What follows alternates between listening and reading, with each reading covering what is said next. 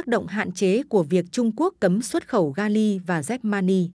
Nguồn Tim Worstel, The Diplomat, ngày mùng 10 tháng 10 năm 2023. Biên dịch Nguyễn Thị Kim Phụng. Bản quyền thuộc về dự án nghiên cứu quốc tế.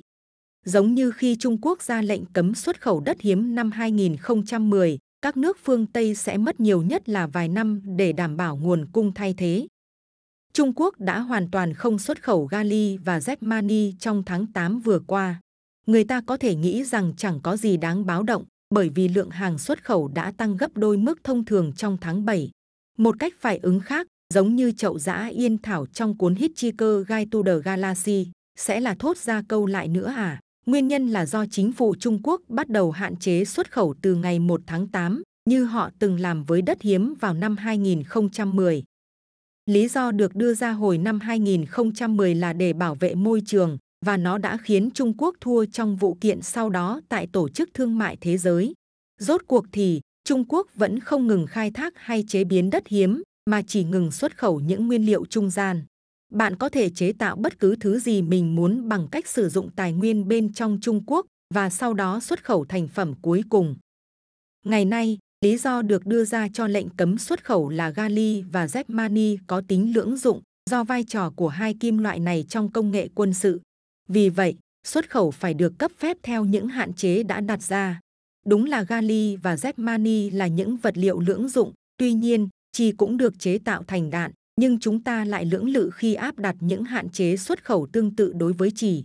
Thay vì dễ dàng chấp nhận lý do mà Trung Quốc đưa ra, hầu hết mọi người đều tin rằng đây chỉ là phản ứng trước lệnh cấm vận chuyển thiết bị sản xuất chất bán dẫn tiên tiến vào Trung Quốc, cũng với lý do an ninh quốc gia tương tự. Dù hình thức pháp lý của các lệnh hạn chế có là gì, thì kết quả kinh tế cũng sẽ như nhau. Như tôi đã chỉ ra vào năm 2010, phương Tây sẽ sắn tay áo lên, tạo ra nguồn cung mới và vấn đề sẽ được giải quyết. Với đất hiếm, vào năm 2014 giá đã quay trở lại mức năm 2009 trước khi có lệnh hạn chế của Trung Quốc. Với Germany và Gali, lệnh cấm xuất khẩu của Trung Quốc có thể gây sụt giảm sản lượng trong vài năm, nhưng chỉ vậy thôi. Có một bí mật nhỏ về hai kim loại này, trên thực tế là bí mật nhỏ về gần như tất cả các khoáng chất và kim loại, là chúng không hề hiếm.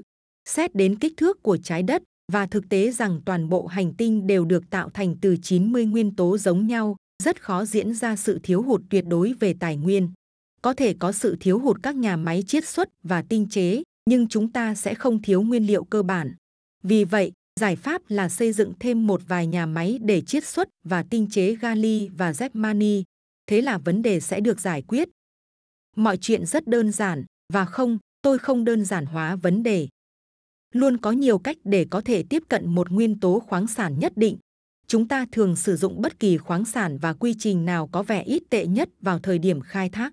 Và nếu loại khoáng sản đó cạn kiện, thì tại thời điểm đó, chúng ta chỉ cần chuyển sang loại khoáng sản ít tệ nhất tiếp theo trong số các nguồn sẵn có khác. Hiện tại, đối với gali, giải pháp thay thế ít tệ nhất là các nhà máy công nghệ Bayer. Về cơ bản, ở các nhà máy này, quặng bauxit sẽ được đun sôi trong sốt hoặc kiềm để thu được nhôm oxit, mà sau đó sẽ được chế tạo thành nhôm.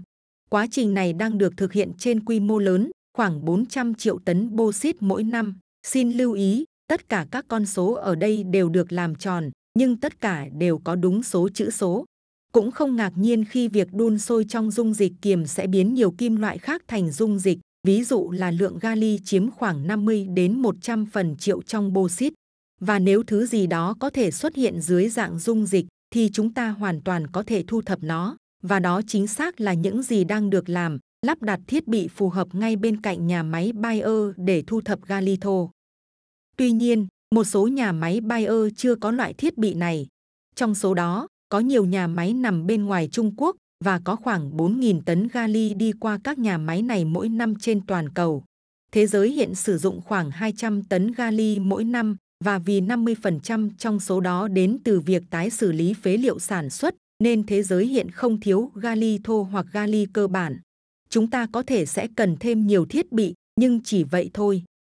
Zmani có hai nguồn chính, quặng sphalerite được xử lý để tạo kẽm, đây cũng có thể là nguồn gali hoặc cho bay từ các nhà máy điện than. Nguồn thứ hai hiển nhiên là một nguồn dồi dào. Về cơ bản, Zmani trong than ban đầu sẽ cô đặc ở tỷ lệ khoảng 10 trên 1 trong cho bay lên ống khói. Một nhà máy nhỏ có khả năng sản xuất vài tấn Germany mỗi năm từ than trong nhà máy điện có thể tốn khoảng 4 hoặc 5 triệu đô la Mỹ. Trên bàn làm việc của tôi đang có một bản kế hoạch xây dựng một nhà máy kiểu này, lấy từ một nghiên cứu học thuật cũ. Một lần nữa, chúng ta đơn giản là không thiếu Germany thô so với mức sử dụng toàn cầu khoảng 150 tấn mỗi năm và khoảng 50% sản lượng đến từ tái chế phế liệu. Điều chúng ta thực sự thiếu là các nhà máy để xử lý gali và Germany thô đến mức độ tinh khiết dùng được cho sản xuất chất bán dẫn. Nhưng lý do duy nhất dẫn đến sự thiếu hụt đó là vì Trung Quốc đã đảm nhiệm khâu sản xuất với giá rẻ suốt những năm qua, nên các nhà máy phương Tây mới ngừng hoạt động. Nếu Trung Quốc tự rút khỏi chuỗi cung ứng, thế giới vẫn phải tiếp tục hoạt động. Một số nhà máy của phương Tây đã hoạt động trở lại trong vài năm qua và luôn có thể xây thêm nhiều nhà máy mới. Những công nghệ tinh chế này đều đã được hiểu rõ, thứ chúng ta cần chỉ đơn giản là sự sẵn lòng xây dựng nhà máy mà thôi. Chí ít thì đối với hai kim loại này, tình hình đang khá hơn so với đất hiếm 13 năm trước, vì đã có sẵn nguồn nguyên liệu thô cho gali và Zepmani, trong khi với đất hiếm, người ta thực sự đã phải mở hai mỏ mới, Mount Wen và Mountain Pass, mỏ thứ hai là mở cửa trở lại. Chúng ta cũng có khả năng để tinh chế, chính xác hơn là khả năng tinh chế đủ mức sản lượng cần thiết. Phần còn lại chỉ là vấn đề về tiền bạc và công sức để thế giới quay trở lại làm những gì chúng ta đã để Trung Quốc làm giúp mình với giá rẻ. Nói cách khác, lệnh cấm xuất khẩu mới của Trung Quốc không phải là vấn đề chiến lược, cũng không phải là vấn đề cần can thiệp. Tất nhiên, những kế hoạch xây dựng hoặc mở rộng nhà máy sẽ đòi hỏi phải nới lỏng các thủ tục giấy tờ về môi trường và quy hoạch, nhưng đó chẳng phải là điều mọi người muốn hay sao? Chúng ta đã có sẵn một bộ công cụ hoàn toàn khả thi và hiệu quả, lòng tham tư bản và thị trường tự do sẽ thỏa mãn nó. Giá gali và Germany tinh chế sẽ tăng và vì thế người ta cũng sẽ tăng cung, thế là vấn đề được giải quyết. Ngay cả việc tăng giá tạm thời cũng là một vấn đề nhỏ nếu xét về mặt quy mô tài chính, khoảng 200 triệu đô la Mỹ một năm đối với Germany, 100 triệu đô la Mỹ đối với Gali, nếu xét về tổng quy mô thị trường các vật liệu cơ bản. Đây là loại vấn đề mà thị trường tài chính có thể giải quyết trong chớp mắt. Chỉ có một ngoại lệ đối với cách tiếp cận tự do này. Gali và Zmani thực sự là những đầu vào quan trọng cho máy móc quân sự, do đó các chính phủ có thể sẽ muốn chung tay đẩy nhanh tiến độ phát triển các nguồn cung thay thế. Nhưng điều đó sẽ xác nhận quan điểm của Trung Quốc về việc hạn chế xuất khẩu các khoáng sản này dưới dạng vật tư quân sự có tính lưỡng dụng.